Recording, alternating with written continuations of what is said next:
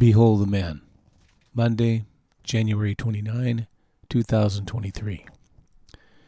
Jesus is paraded before the rabid multitude, wearing a thorny crown and a purple robe the insolent soldiers placed on his back. Pilate addresses the crowd again. Behold the man, he says. John 19:5. I don't have much to say about this passage other than to echo Pilate's words. Behold the man. Behold the man wearing a crown of thorns and a purple robe. His passion is leading him down the path of pain and agony. He is slowly but steadily walking the green mile to Golgotha. He is not turning back. He is buffeted. He is insulted. He is mocked and flogged. And yet his suffering is intensified even more by the weight of the sins of this world. My sins.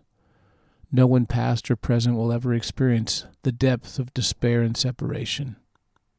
What was it like to be among those who saw the scenes and felt the heartbreak of an innocent man facing and experiencing death, even as he walked? I cannot fathom it.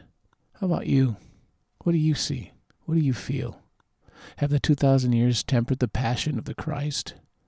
Have the scenes of the first century faded through time and neglect? Have I ceased to behold the man, the suffering Savior, the cruelly convicted Christ? Has time withered the memories? Have the 21 centuries blurred my vision and the ignominy cast on the innocent servant? I am numb at this moment. The thought of causing the death of an innocent man causes me shame. I see the man, and I am overwhelmed by a mixture of guilt and gratitude. Is that wrong? What do I see when I look at the man? Blood, bruises, beaten, battered, buffeted, inwardly and outwardly. Every blow is mine, as if I was personally inflicting the pain on the Lamb of God. I want to look away, but I can't. I am drawn to the scene. I want to close my eyes at what I see. I do not want to behold the results of my rebellion and the cause of my revulsion.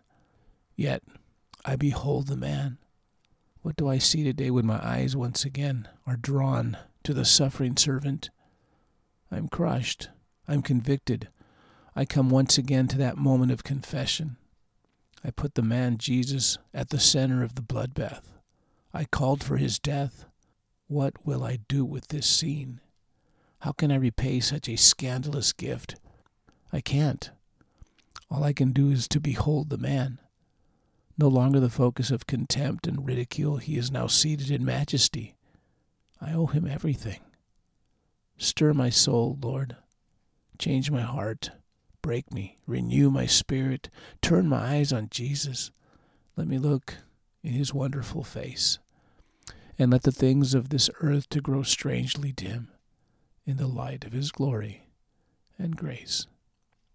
Abba, I am humbled by your inexpressible gift. I am broken by my part in your passion. Forgive me, restore me, save me. Without you in my life, I will die.